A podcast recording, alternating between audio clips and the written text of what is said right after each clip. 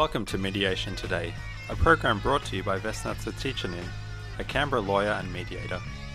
Every episode introduces an experienced Australian mediator to talk about mediation training, development, ethics, and practice. We acknowledge the traditional custodians of the ACT land, the Ngunnawal people.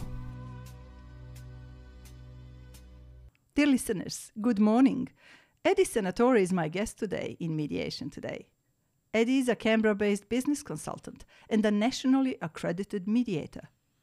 In today's episode, we'll find out more about Eddie and his activities. Good morning, Eddie, and welcome to the program. Good morning to you too, and thank you very much for having me.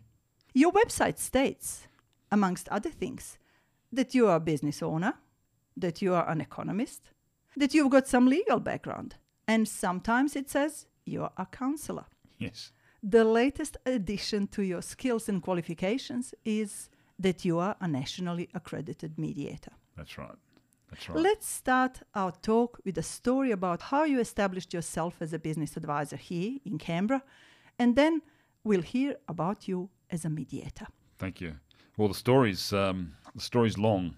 Um, started uh, probably, I'm trying to think now, maybe three or more decades ago. I started as a graduate in a in a an accounting practice that specialised in looking after businesses that uh, were having financial problems and bankruptcy work. And so the information that's on the website is all true. It's just the sequencing of the sequencing of the order of those activities. So I'm, I'm a believer of lifelong learning. So I, uh, I graduated university with a bachelor of economics, um, and that provided me with a good background information of how business operates, with understanding the uh, the bigger picture economies. And I still And if I remember correctly, it goes far into your youth. that's that right. exposure. Yeah. So, um, yeah, so the natural tendency to go into that sort of line of work was um, because of two personal experiences. One, when I did start university, uh, was that my father was retrenched from his line of work because the business that he was being employed by went into liquidation. And so I was busy as a student uh, reading up and researching this material and, and got involved in that situation and helped my father um, get what he was entitled to. Because back in the 70s and 80s, things weren't as they are today. If you get away with something, you would get away with it. And uh, I think the features back in the 70s would be considered uh, aggressive today in terms of how people dealt, dealt with each other. It's far more transparent these days. And, and then a little while after that, renovating the family home, the people that were having built the work actually went into liquidation. So we lost a bit of family money in that sense, in that we pay for things and didn't get the goods delivered. So having that background and understanding of how that works, and then position came up in that space. So I applied and, and got the work, and I used personal experiences about doing the research and understanding how. I didn't wait necessarily like they do now and have gap years. I finished year 12 straight into university, straight into researching, and then straight into a job and finished the rest of the university degree part time, which I think makes a lot of sense in in hindsight because you're actually applying what you're learning and how how to make that relevant. To real life, yep. Yeah, yeah. So that was the natural progression, I think, from economics into that business business advisory and getting exposure in that early. Basically, my experience started really early. So that's how that came about. And, and, and dealing with business issues, you can't isolate. So, an accounting qualification dealing in tax work is one thing, and an accounting qualification dealing in books is another. An accounting qualification dealing in how to turn businesses around requires a little bit of understanding of the law. Um, and so that led me into doing further studies into commercial law. So I did some graduate diploma work, and that was that was interesting. So I understand that background, but more importantly, how to research and understand what you're reading. That's a trick and tip that lasts forever. And you've been in Canberra all the time? So in Canberra for at least the latter part of the 70s. So I'd say I'm Canberran from probably about 1979 onwards. Uh, I had a couple of migrations. So Sydney originally. Um, I had a couple of migrations back into Sydney for career reasons. So the, the, the work in Canberra is diverse and uh, equally as exciting as you'll find in other place, but in places. But in Sydney and Melbourne and others, the work's just a little bit more bigger and complex. And so um, back into Sydney, hometown, understood how it worked, but getting exposure to the bigger type assignments uh, made a real impact on Commercial how, how, jungle. Yeah, and how quickly you learn. So you take all those experiences really, not to get a job done, but what you can learn from those. The next bit is particularly important for this program. why did you, after all this exposure to business and, and commercial side of, of life, hmm. why did you decide to become a qualified mediator? And how did the mental and somehow professional attitude and transition to mediation happen for Yeah. you personally? Yeah. So once again, it was working with the people. So that was the reason reason why I set up my own business was not to be caught up in the mechanics of big, big corporates and providing advice. Um, so running your own business, you have the freedom to do what you want to do and how you do that. And so the natural progression was for for me now is the, the mediation able to help people that are facing some difficulties in their commercial experiences because the alternatives aren't great. We either we either resolve our disputes and negotiate a position or the next thing we're doing is we're we're lawyering up and we're heading into court and someone else is controlling our outcomes. That's no dis- disrespect for the lawyers. I've got a lot of colleagues that are lawyers and a lot of friends that are lawyers, and I think that um, they have a really uh, important role to play in, in society. But I think if you're heading off down into that court route to try and resolve your disputes, you lose a little bit of control. Um, getting into mediation with my background and experience, and there's a lot of that, I think that I can help people in the commercial space by resolving their disputes. My guest today is Eddie Senatore, a Canberra business advisor and a mediator. Now that we have heard about your background and professional activities so far, could you please tell us about your mediation practice? It is an interesting area of practice, possibly even more so for people who have themselves been involved in multiple businesses, like yourself, Yes. and can compare their own experiences with some situations in which they find their clients. Yes, yes. Business and commerce and the mediation is is essentially a, a facilitated negotiation. And we hear all these sorts of stories about negotiations and making the first bid and the highest bid and the lowest offer. But at the end, it's about two people coming together.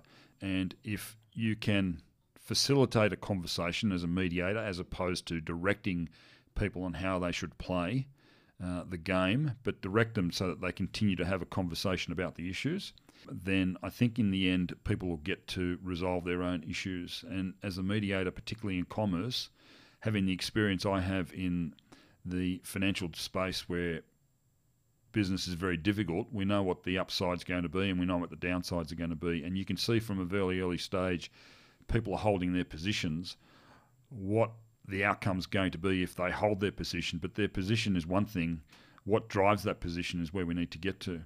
Um, and often we find that sometimes, you, you know, financially you might have to say, well, it's not a great outcome, but really when you look at it, the financial's only a little piece of the action there. Um, That's the relationships, isn't it? Yeah. And one of my earlier uh, guests was actually talking, uh, exploring that, the Yeah. relationship and Yeah. mediation. Yeah. So you'll often hear when two people talk, this is the last time I'm dealing with you. But if you can have a guided discussion about why it is we're in this situation and then trying to mend that relationship as you go through that discussion and that facilitation, you're actually going to have a really stronger relationship.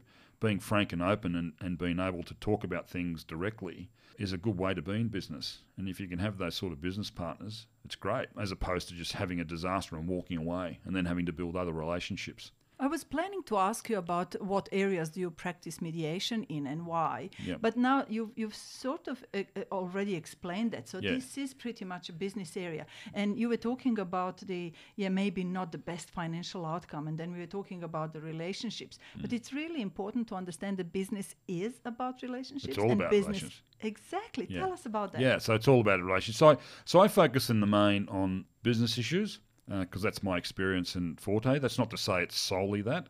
So if there's an employee and employer having an issue, you know, I can I can mediate in that space.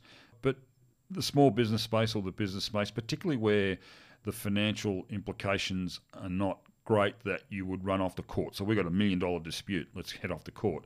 We've got a fifteen thousand dollar dispute. You're not heading off to court. But interestingly, the print both the principles apply in both those same principles. And sitting across the table, it's all about relationship. So landlord and tenant relationship, employer employee relationship, supplier customer relationship. So it's really understanding what's driving that that dispute. And money's always the issue, but people don't realise what it the real cost of it is. How do you approach it when you start a mediation, for example, in a matter? Hmm. How do you approach it? What's your what's your attitude towards it? F- firstly, I, I I build rapport with both parties in the mediation. So I would my usual practice is that I would meet with them independently prior to the mediation. And some people don't. Mm, interesting. So that's my approach. So I'd need to know the reason I do that is firstly to understand from their perspective what the issues are, and I think people tend to uh, be more open and transparent, particularly when they understand that the conversation that we're having is confidential, and so they they give you everything. Also, in that uh, what I call pre-mediation meeting, I work out pretty quickly whether the person's ready to mediate, whether they're willing and ready to get to a compromise sort of mindset, agreeing, uh, agreeing to get some outcomes. And if they're not, is having a conversation about getting them ready for that. And so that when we get to mediation, we're likely to have more success. And sometimes these pre-mediations actually resolve the issues. So yes, I did meet with, you know, Simon two weeks ago, and we did have this discussion, and it seems like he's willing to resolve this. Oh, that's a surprise because last time we met, you know, Billy's having a conversation now. Uh, one mediation I did recently was a small dis- commercial dispute sixty odd thousand dollars, and the, I had my pre-mediation meetings, and both parties seemed willing and wanting to get this thing resolved because they wanted to essentially get on with their lives. When they came in the room, it was the first time they'd seen each other or been in the same room, let alone had a conversation with each other for up to seven months.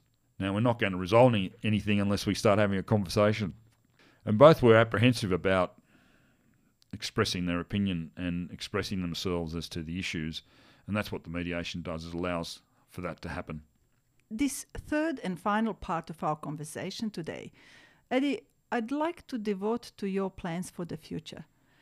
But before that, I'd like to hear just because you were talking about complex issues uh, surrounding everyday business running and, and some a bit of sports and all of that.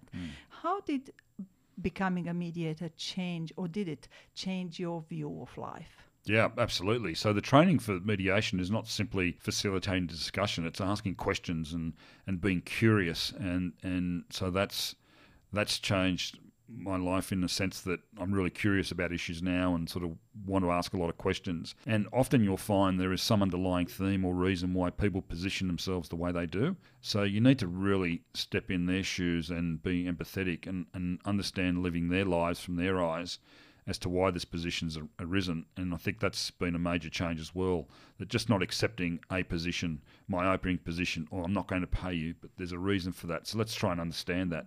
And we are going to get to that is if we become them and look at it from their perspective. And that happens now in everything I do. So if someone says something just walking down the street or positions themselves in the supermarket, there must be something that's driving this. Isn't this. that interesting? Yeah, I yeah. found that myself. Yeah, Yeah, yeah. great observation. Yeah. Uh, can you then just uh, tell us about your plans for the future and uh, you know how did this COVID situation play with your business and yeah. So COVID for us is um, really hasn't had that much of an impact. Um, like most things, the it's quietened down a little bit, but it's enabled me to spend a bit more time doing a bit more reading and research around negotiations and, and mediation. That's what I tend I'm tending to do now is to spend a little bit more time in that space. So always learning. So I did the nationally accredited mediation course through the people here in Australia, and I've done an overseas course now, and I've just finished an online course with Harvard. I'm now with in a discussion group that's with mediators who are based in America and the UK, so globally, and they all have the same issues. And in the end, it doesn't matter where you are or what studies you've done; it's all about people. Everyone has the same. We come, keep coming down to talking about well, how do you deal with a person in this situation? So regardless where you are, What would be, and that will be your last um, answer for today. Yeah, yeah. What would be your key message for new mediators entering the field of business mediation? Yeah, so I don't think it's any different than what I've just explained today, and that is just being curious, not being judgmental and open, and just being curious about, well, that's interesting. Tell me a bit more about that. So, what would I do in that situation? And this is the way you're approaching it. So, these are the things that are driving you. So, we need to deal with those those issues. Eddie, the time has flown Wow. Okay. quickly. No problem. We are at the end of the program already. Good. Thank you so much for Pleasure. being my guest today. Yeah. Thank you so much. No Dear listeners, this was Eddie Senatore. My name is Vesna Cvjetičanin, and I'll talk to you again next Monday. Goodbye.